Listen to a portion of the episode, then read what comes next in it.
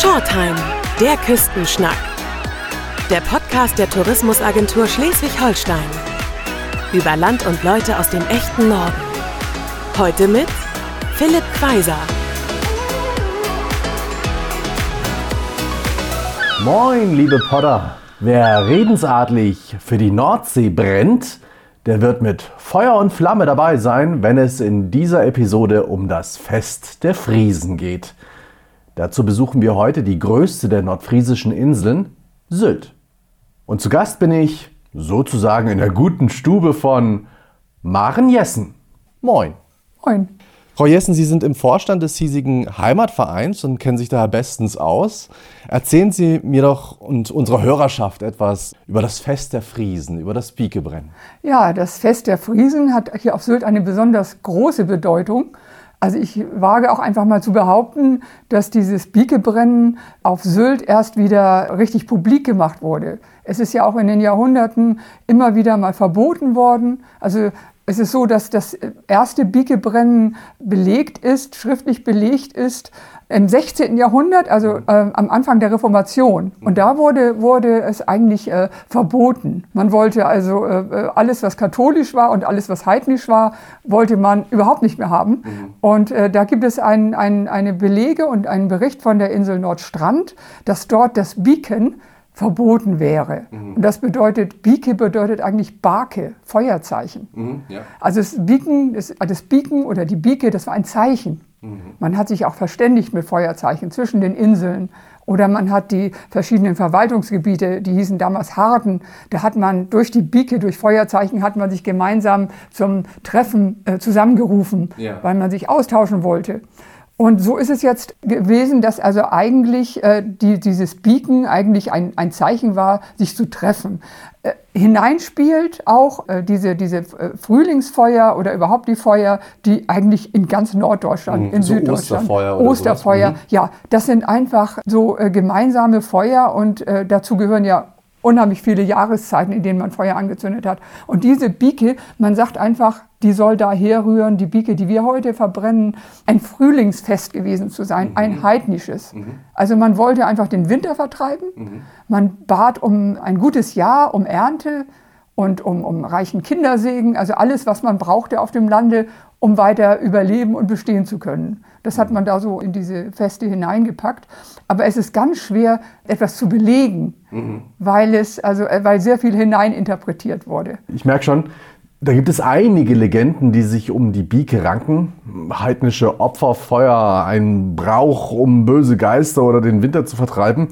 Ich habe auch gelesen, dass ein Sylter Chronist diese Tradition sozusagen erfunden haben soll. C.P. Hansen. Genau. Also ja. eine, eine sehr gro äh, äh, äh, große Persönlichkeit hier auf der Insel, aber auch über die Grenzen der Insel hinaus. Also er hat äh, den Syltern praktisch diese Bike wieder ans Herz gelegt, weil er gemerkt hat, dass das Heimatbewusstsein und das Bewusstsein für Traditionen oder dafür, dass man aufeinander aufpasst und zu, äh, auch zusammenhält, das schwand immer mehr. Das war, also das, das gefiel ihm überhaupt nicht. Und ähm, er hat wohl auch wieder besseren Wissens äh, eine schöne Geschichte draus gemacht, mhm. weil er einfach wollte, dass die Sylter ein Fest haben, äh, an dem sie einmal im Jahr zusammen sind, also mit reinem Herzen und äh, sich gut verstehen und dann auch äh, sich aufs nächste Jahr dann wieder freuen. Mhm. Also das war so seine Intention. Okay. Und, dadurch, und, dann macht er das, äh, macht er das im Februar? Warum macht er das denn nicht im Sommer, ja, es Mensch? War, ja, es war, ja es, es, war immer, es war immer schon so. Also die Bike, dieses Bike-Brennen ist ganz eng verbunden, auch mit dem Petritag. Ja. Der wird auf Sylt ja auch groß gefeiert. Mhm. Und dieser Petritag am 22. Februar war immer ein Ting-Tag. Ja. Man hat immer Ting gehalten, man hat Recht gesprochen. Und das war immer ein Tag, den es schon, also aus, aus heidnischer Zeit schon gab. Mhm. Das hat man also mit, miteinander verbunden sozusagen. Mhm. Und dieser Ting, der wurde eigentlich immer auf den Hügeln gehalten hier auf der Insel. Man ja. traf sich auf den Hügeln, hat Gericht gesprochen und hat besprochen, äh, wem geholfen werden musste und so weiter. Und jetzt ist es dann so gewesen, ich glaube 1867, als es preußisch hier wurde, mhm. Da wurde nicht mehr draußen Ting gehalten, sondern da wurde das Ganze nach Kaitum verlegt und dort war, war, war es dann wie so eine Art Gemeinderat. Es wurde auch immer fälschlicherweise behauptet, das Biekebrennen war das Abschiedsfest der Friesen und alle Seefahrer, die sich dann auf See begaben, die haben dann nochmal sich umgeschaut und in der Ferne sahen sie Biken auf ihren Inseln brennen. Das ist ein bisschen Unfug, ja. sondern man hat sich am Petritag einfach besprochen wann man denn wieder hinausfahren wollte in die Häfen Altona und und und. Ja, ja genau. Und, äh, da war noch irgendwie sowas von wegen, die Walfänger ziehen jetzt aus. Ja, ganz, sowas, ganz ne? genau. Ja, mhm. nein, man hat einfach an diesem Tag, das war also gerade am Petritag, hat man miteinander vereinbart äh, und hat geschaut, ob die Nordsee eisfrei ist, ob man mit den Küstenewern dann wieder nach Altona fahren konnte oder nach Amsterdam oder wo, von wo man dann ausfuhr mit den, mit den Walfängerschiffen. Aber es war schon so, dass dieser Petritag nochmal ein ganz ausschweifendes Tanzfest war. Oh. Also es wurde getanzt, was das Zeug hielt. Mhm. Am 22., am 21. ist ja die Bieke. Und am 22. wurde dann also fürchterlich gefeiert nochmal, weil die jungen Leute, die jungen Seefahrer einfach nochmal zu Hause nochmal wirklich Spaß haben wollten. Mhm. Also eigentlich durchzog hier, das weiß man auch äh, von Berichten, durchzog den ganzen Winter ein ausschweifendes Tanzgebaren. Wow. Man tanzte und aß Kuchen und ja, man hat hier den Winter also richtig gefeiert, weil die Seefahrer zu Hause waren. Die freuten sich und haben das ganz ausgiebig genossen. Das klingt ja spannend, wirklich. Ja, ja. Gut. Also, dann haben wir also eine Versammlung, es wird ein Feuer angemacht, mhm. es wird getanzt, es wird gesungen. Ja. Äh, was passiert noch alles? Ja, also das ist jetzt so mal der geschichtliche Hintergrund. Mhm. Und äh, wir sind eben sehr stolz auf C.P. Hansen, weil durch seine Bemühungen und dadurch, dass er äh, diese, schönen, äh, äh, diese schöne Historie da herumgewoben hat, haben auch die Nachbarinseln wieder angefangen, Beacon abzubrennen. Ne? Also ganz früher war es ja so, man hatte auf den Inseln ja gar nicht so viele Bäume. Man war ja froh über jedes Holz und das hat man im Ofen verbrannt, weil es einem kalt war. Mhm. Aber äh, man hatte gar nicht so viel Holz, um riesige Biken aufzuschichten. Man hat dann einfach Strohbündel angezündet. Mhm. Und äh, es heißt auch immer so, gerade in der, in der heidnischen Zeit fingen die, haben die Leute schon äh, mit diesen Strohbündeln in der Hand getanzt. Mhm. Ne? Haben sie hingeworfen und sind dann über die Strohbündel gesprungen. Ja. Ne? Man hatte diese riesigen Haufen, hatte, hatte man gar nicht. Aber die Biken wurden jetzt im Laufe der Zeit dann doch immer größer. Also mit zunehmendem Wohlstand wurden die Biken größer. Und man hatte dann auch mehr Holz, man hatte dann also etwas Stroh übrig oder mhm. vielleicht sogar Abfallholz und so weiter. So in der heutigen Zeit sind es sogar Paletten, die dort mit unterge, untergeschoben werden. Also äh, jetzt ist ja ein riesen Wettbewerb immer da, also wessen Bieke die größte dann ist. Nicht jedes Dorf hatte also den Wettbewerb. Und ähm, jetzt in der, in der Neuzeit, ich sage aber mal, die Neuzeit begann eigentlich so nach dem, nach dem Zweiten Weltkrieg, mhm. wo dann auch also viele Geflüchtete hier auf den Inseln waren. Die Einwohnerzahl der äh, Insel Sylt hat sich verdoppelt dadurch, gleich nach dem Krieg, weil hier viele ein neues Zuhause gefunden haben. Da war es dann immer so, dass die Konfirmanten, die großen Jungs, nicht die Mädchen, die Konfirmanten eingesammelt haben. Weihnachtsbäume, abgeschnittene mhm. Zäune und so weiter. Die waren mit einem großen Gummiwagen, sag ich mal, also schon, also ein Bauernwagen mit Rädern, mhm.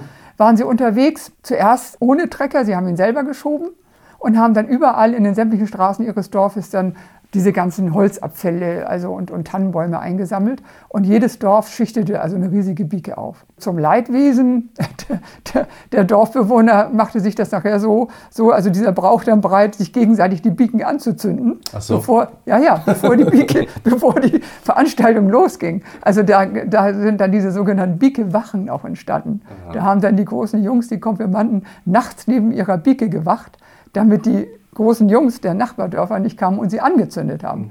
Was leider dann doch oft passierte. Und was ganz Tolles war dann auch für diese großen Jungs, die durften dann zum ersten Mal rauchen. Oh, und kein Mensch hat es ihnen verboten. Mhm. Also ich denke mal, da hat sich nachher auch die Spreu vom Weizen getrennt. Ich glaube, einer, der dann mal vielleicht so viel geraucht hat, dass ihm übel war, und, und der wurde vielleicht auch, also war vielleicht zeitlebens kuriert und hat nie wieder ja, geraucht. Das kann ich mir gut ne? vorstellen. das ist auch passiert. Mhm. Aber ähm, also das war immer so ein Privileg und da freuten sich alle drauf. Es wurde dann auch Alkohol getrunken. Also also nicht unbedingt bis äh, exzessiv, aber all diese Dinge, die man eigentlich nur als Erwachsene durfte, mhm. das durften die 14-, 15-Jährigen dann schon an der Bieke. Wohlgemerkt die Jungen mhm. in, in, in, der Zeit. Mhm. Ne? Und die Mädchen mussten und, brav bleiben. Und die Mädchen mussten brav bleiben, ja. Ich glaube, so in den, in den letzten Jahren, äh, das hat sich, also meines Wissens, ich, ich will es nun nicht genau äh, sagen, aber meines Wissens hat sich das Ganze geändert, als ähm, diese sogenannten Volksschulen, zu äh, Grundschulen und Hauptschulen wurden, mhm. weil ja da dann auch alle nach Westerland in die Hauptschule gingen Und äh, die Grundschulen, die gingen ja dann nur bis zur vierten Klasse. Und das war dann also schon, das waren gemischte Klassen. Diese Trennung der Dörfer war dann nicht mehr gegeben. Und ich glaube, da hörte es dann noch auf, dass die Konfirmanden dann die Weihnachtsbäume und, und, und das Holz einsammelten. Mhm. Da wurde das dann von jedem Ort gemacht, vom Bauhof jetzt in Westerland. Da kommt dann auch ein, ein, ein äh, Vorderlader und, und, und schichtet die Bieke auf. Und in den anderen Orten ist es ganz genauso. Und ist es auch in ganz Nordfriesland so oder ist es jetzt? Das ist jetzt zu beobachten und da bin ich auch immer ganz stolz und das äh, erzähle ich auch immer überall, dass die Bieke eigentlich, die Bieke, wie sie heute stattfindet, den Ursprung auf Sylt hat, durch unseren Chronisten C.P. Hansen, mhm. ne? der immer schon dafür eingestanden ist. Also er erzählt, dass er zum Beispiel ähm, 1811 als ganz kleiner Junge hat er äh, eine Bicke am Strand angezündet von Hörnern mit Freunden, mhm. obwohl er das nicht durfte. Nicht? Da war ja vorher der dänisch-englische Krieg und das war bei Strafe verboten, weil man durfte keine Feuerzeichen machen, man wollte nicht auf sich aufmerksam machen. Und da hat er schon also gezündelt. Mhm. Also dieses Bieken, das saß ihm im Blut. Mhm. Und ich denke mal, deswegen hat er auch als, als Erwachsener nachher und als Lehrer auch dafür plädiert. Also weil er wusste, wie viel Freude die Jugend daran hat und mhm. die Kinder schlechthin. Und also ich denke er wollte einfach dieses Heimatbewusstsein mhm. aufleben lassen. Und das ist ihm ja gelungen. Jetzt ist es immaterielles Kulturerbe geworden. Genau, ja. ja. Und, aber, und das Schöne ist, also die anderen machen das ja nicht einfach nur so nach, sage ich mhm. jetzt einfach mal, sondern ich als Gast kann dann auch an einen anderen Ort fahren und kann da auch mitmachen sozusagen. Ja, auf, ne? auf, auf jeden Fall. Also es ist ja nicht nur etwas für die Dorfgemeinschaft, sondern Nein. es ist schon offen. Ja, ne? es, es ist offen. Ne? Mhm. Und es ist jetzt auch so, also ich bin ja auch, ich plädiere auch dafür, ähm, also die Touristen mitzunehmen. Also ich finde erstmal ist eine, eine verlängerte Saison für die ganze Insel gut. Und ich denke mal, das Bewusstsein für Traditionen, das bedient auch den Qualitätstourismus, mhm. dass der Tourist auch im Winter, ne, ich rede jetzt auch nicht von einem Event, sondern er, ja. er sieht hier eine Tradition, die, die hier schon lange besteht und freut sich daran. Deswegen die Kurverwaltungen verteilen ja auch Fackeln. Wir, wir, sind ja, wenn wir die Bieke dann, dann anzünden, äh, laufen wir ja vorher in einem langen Fackelzug in jedem Ort zur jeweiligen Bieke. Äh, ganz früher war das so, auch noch zur Zeit, äh, also zur Jugendzeit meines Mannes, der ist äh, 1951 geboren, da gab es die sogenannten Stinkepfötte. Das waren feine Sachen, ja, das, das fanden die Jungs ganz toll. Man hat alte Blechdosen mit einem Drahtbügel versehen mhm. und hat dann noch Löcher hineingebohrt, damit besser durchlüftet wurde. Und dort wurden dann Kerzenstummel, äh, äh, Terpentin, Bohnerwachs, mhm. alte Lappen wurden hineingestopft und die brannten unwahrscheinlich schön. Ja. Und mit diesen Töpfen sind sie dann also zur Bieke gelaufen. Und die hatten den Vorteil, alle konnten ihre Fackeln dran anzünden. Okay, ja. Mhm. Also, und die Jungs hat es unheimlich gefreut. Es brannte schön und es stank schön. Ja, und es ja. stank schön, ja, genau. genau. Also, das, das denke ich auf jeden Fall. Und wenn Sie, jetzt, genau. wenn Sie jetzt also so Männer um die 60, 70 fragen, ob sie einen Stinkepott kennen, kennen dann wird Ihnen jeder, jeder wird Ihnen das bestätigen. Ja, und, es, Fast jeder und Sie meinen nicht das WC nein, oder irgendwie Nein, sowas. nein, nein, das waren diese Töpfe, die fürchterlich, fürchterlich brannten, rauchten dachten und stanken, aber eine große Freude waren für die großen Jungs. Ja, das denke ich mir. Die hatten Spaß, die genau. durften zündeln. An so einem 21. Februar. Wie beginnt denn der Tag? Wie muss man sich denn vorbereiten? Was passiert denn da? Also eigentlich sieht es so aus, also wenn Sie ein, ein Sylter sind, also ich gehe jetzt mal davon aus, Sie fragen mich als Sylter. Mhm. Also als Sylter habe ich an diesem Tag äh, eigentlich immer Besuch. Oder meine Kinder, die nicht mehr auf der Insel wohnen, wenn sie können, kommen sie zur Bieke. Das ist also ein, ein absoluter Feiertag. Also das ja. ist äh, wichtiger als Weihnachten okay. und Silvester. Also die Bieke, das ist einfach dieses Heimatgefühl, äh, ohne Heimattümelei, einfach nur an diesem Feuer zu stehen, eine Gänsehaut zu haben, sich zu freuen, dass man Sylter ist und dass man diese wunderschöne Insel hat. Und man hat natürlich immer gerne Besuch, also im gesamten Freundeskreis kommt man gerne zur Bieke nach Sylt, mhm. weil äh, es ist jetzt also jetzt auch äh, so Tradition geworden, dass man zur Bieke Grünkohl isst in der Gastronomie. Ja. Dazu muss ich sagen, ähm, das ist wirklich Schwerpunkt Gastronomie. Ja, also mal, Sie machen das nicht selber. Das ist also äh, nicht mehr, seitdem ich die Bike-Ansprachen halte. Okay. Also ich kann entweder Grünkohl kochen oder eine Bike-Ansprache halten. Mhm. Und früher war es auch so, dass die Sylter Familien eigentlich immer zur Bike Kartoffelsalat und Würstchen aßen. Okay. Man konnte den Kartoffelsalat vorbereiten und man kam heim und konnte die Würstchen heiß mhm. machen.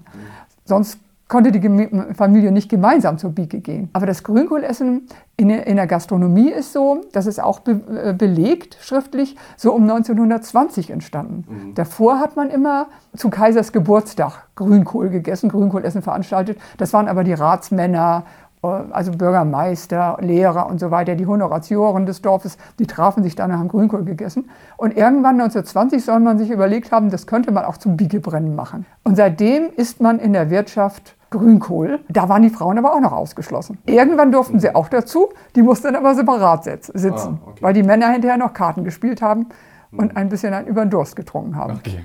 Ne? Und, und so. was, was kommt da alles auf den Teller? Was muss da auf den Teller? Und also ein absolutes Muss ist einfach erstmal dieser, dieser Grünkohl. Der wird aber eigentlich einmal schon, ich glaube, so drei Tage vorher gekocht. Äh, der wird nicht mehr sehr viele Vitamine haben, aber ähm, es ist einfach schmackhafter. Ne? Der wird also äh, auf einer Brühe gekocht aus Schinkenknochen oder, oder Kassler. Mhm. Und es gehört dazu Kochwurst. Mhm. Also es ist nicht so wie in Bremen der Pinkel, das ist mhm. diese Pinkelwurst, sondern ja. wir haben hier Kochwurst, eine mhm. richtige Kohlwurst. Viele essen gerne Schweinebacke dazu, geräucherte also, Schweinebacke. So ja. richtig vom, richtig. Also vom, ja, ja, vom, aus dem Gesicht vom Schwein? Ja, ja, ja, okay. die wird, ist geräuchert und die mhm. gehört eigentlich also auch dazu. Dann äh, Kassler, ja. also das, ne, der, der, der Kassler dann. Und einige Leute essen auch Bauchspeck also mhm. geräucherten Bauchspeck. Also es ist ein wahnsinnig deftiges Essen. Ja, gibt es auch eine dann, vegetarische Variante? Und dann gibt es, äh, ja, ich denke mal, da, das ist schwierig. Ich denke, die muss man sich dann selber zubereiten. Ja. Das darf dann ja auch nicht in der Brühe gekocht sein.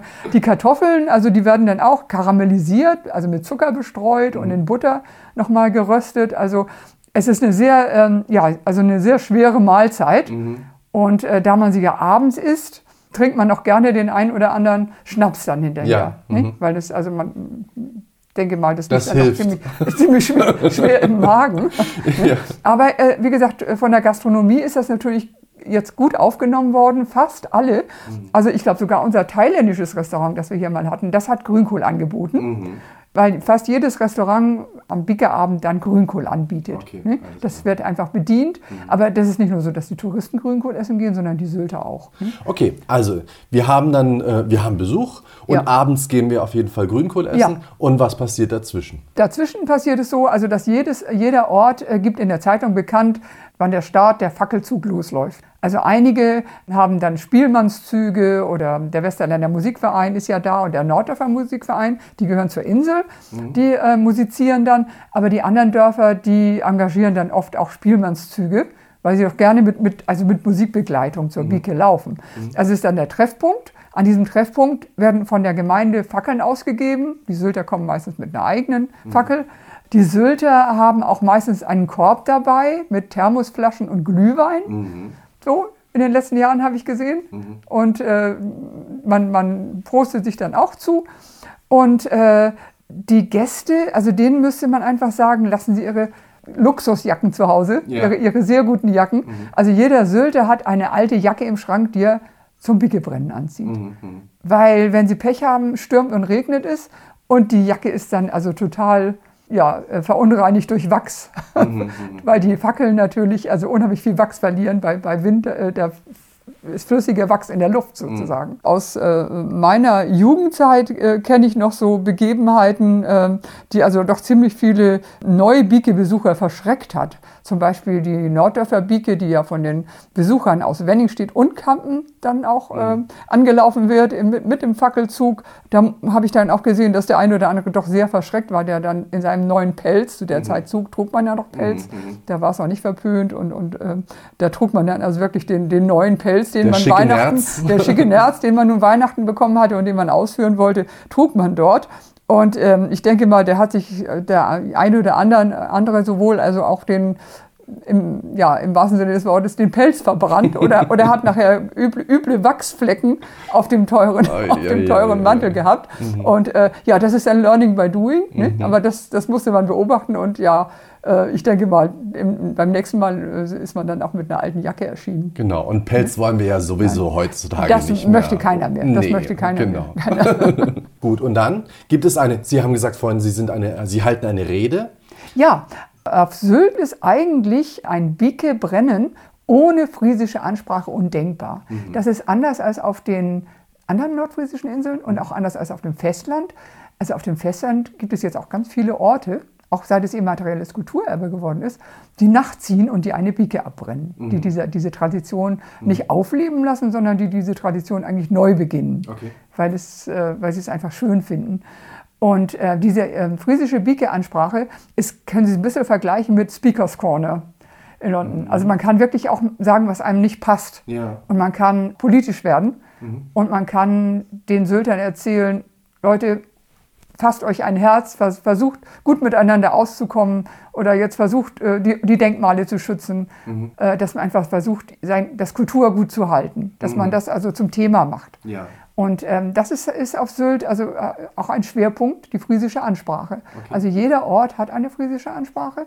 Ähm, es werden nicht mehr viele Leute gefunden, die Friesisch sprechen können. Ja. Und einige Dörfer haben es jetzt gemacht und das finde ich auch sehr schön, dass die Kinder, die in der Schule Friesisch lernen, in der Grundschule, dass die mit ihren Lehrern ein friesisches Gedicht oder eine kleine friesische Ansprache Mhm. mit mehreren Schülern dann halten. Und das finde ich auch sehr schön. Ja, sehr schön. Das ist ja ganz wichtig, ne, dass es weitergegeben wird. Aber für mich ist es also ein, ein No-Go, also eine, eine, ein, ein Bickebrennen auf Sylt ohne friesische Ansprache. Das ist Tradition. Und das hat, glaube ich, C.P. Hansen auch gewollt. Denn er wollte ja, man soll an diesem Tag in sich gehen und sagen, was haben wir? Welche Kultur wollen wir hier behalten? Wir sind, haben, sind friesische Minderheit noch.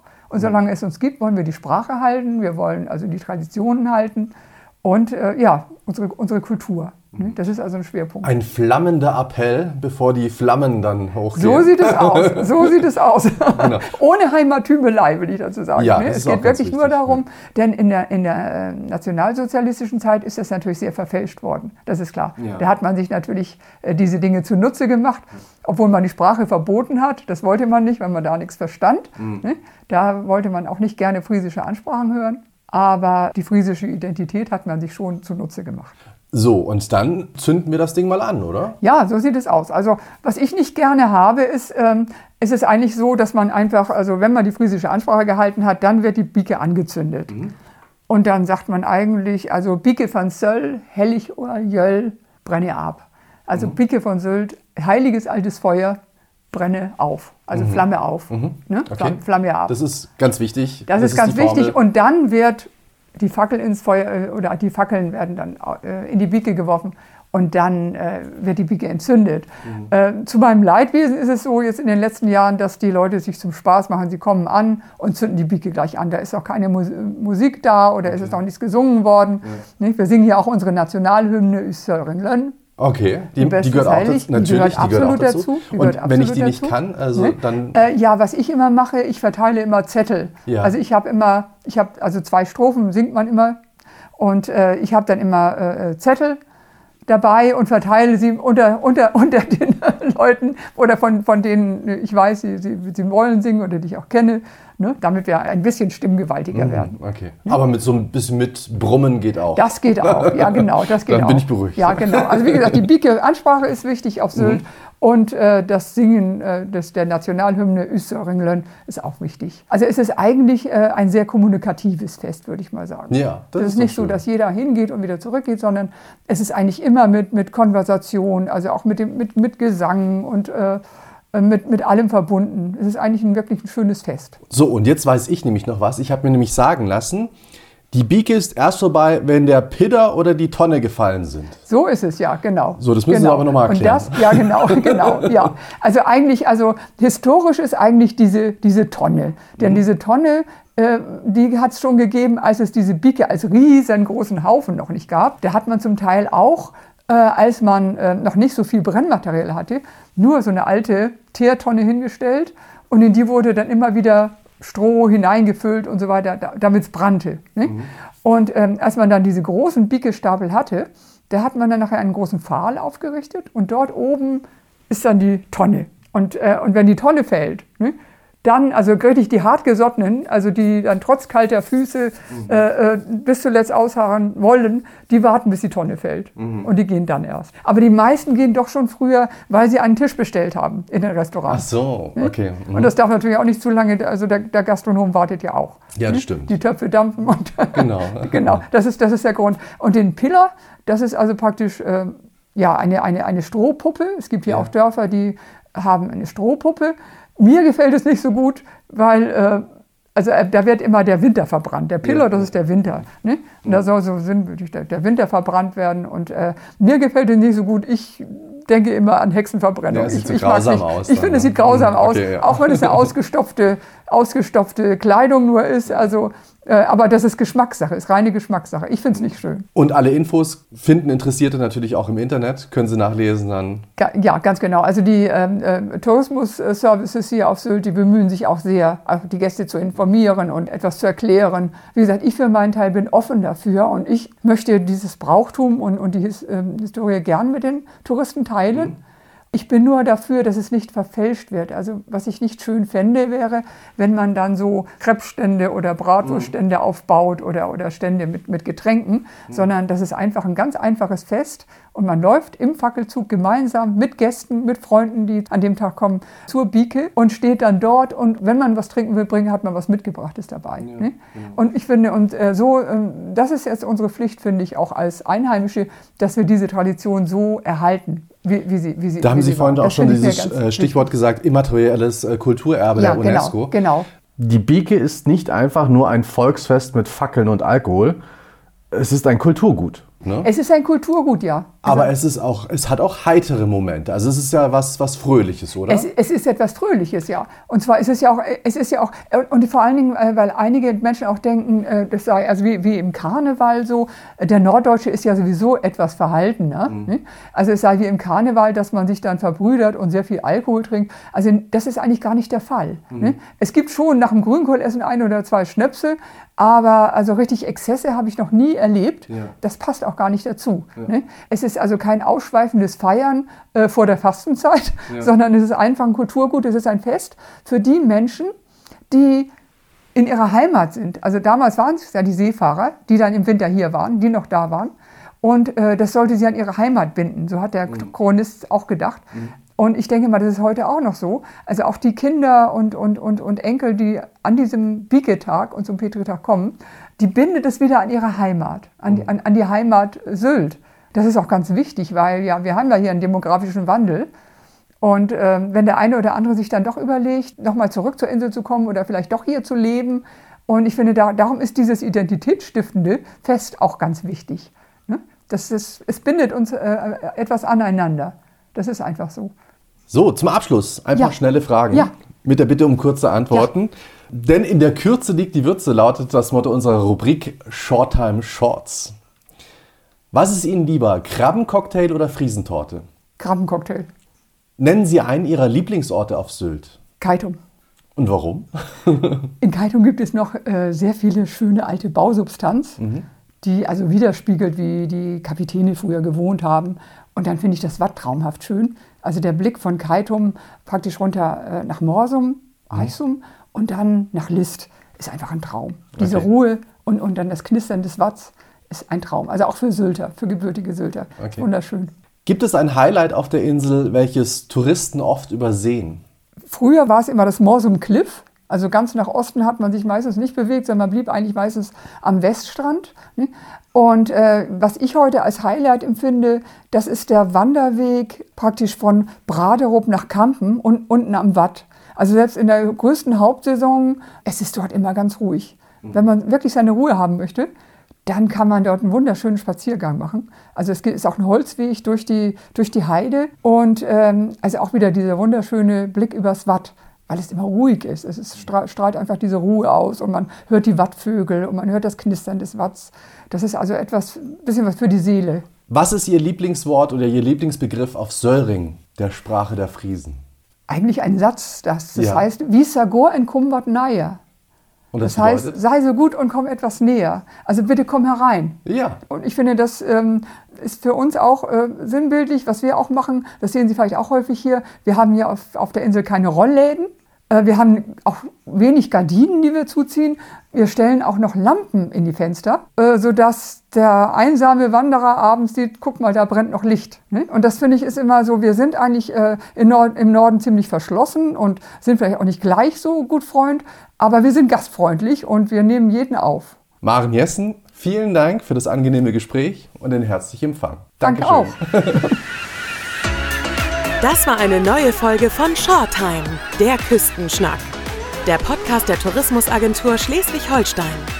Wenn Sie mehr über Land und Leute aus dem echten Norden erfahren möchten, Besuchen Sie uns unter sh-tourismus.de.